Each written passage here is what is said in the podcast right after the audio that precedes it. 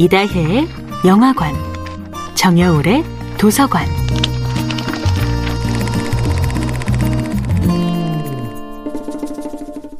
안녕하세요. 여러분과 아름답고 풍요로운 책 이야기를 나누고 있는 작가 정여울입니다.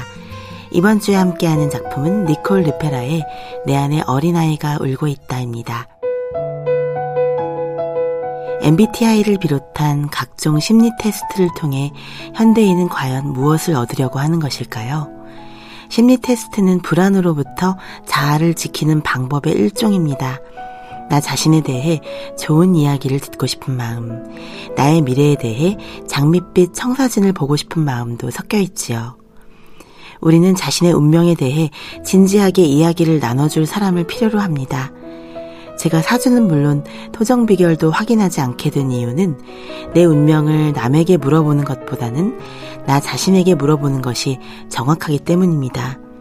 내가 하고 있는 일을 진심으로 사랑하고 내 주변 사람들을 온 힘을 다해 지키기로 결심한 뒤로는 미래가 궁금하지 않게 되었습니다.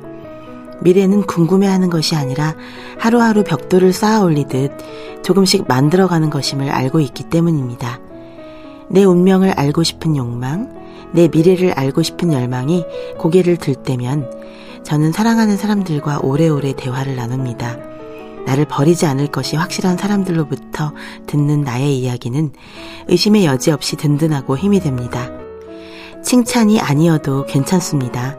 모든 일이 다 잘 될 거라는 막연한 응원보다는 너는 이런 점이 문제인데 이런 부분을 함께 고쳐 나가자는 우정과 사랑에서 우러나오는 구체적인 응원이 좋습니다.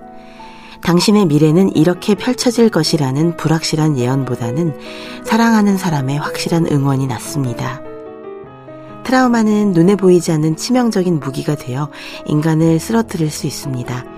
그러나 트라우마로 인해 여기가 나의 한계다라는 인식의 마지노선이 무너지면서 바로 그 한계를 뛰어넘으려는 투쟁이 시작될 수도 있습니다.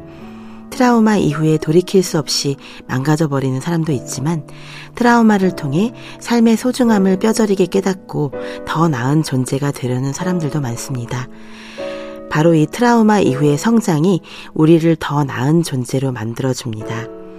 트라우마는 자칫하면 인간의 인생을 파괴할 수도 있지만 트라우마를 이겨내려는 초인적인 노력을 기울이는 사람들은 마침내 자신이 자신의 상처보다 훨씬 크고 깊은 존재임을 깨닫게 됩니다. 정여울의 도서관이었습니다.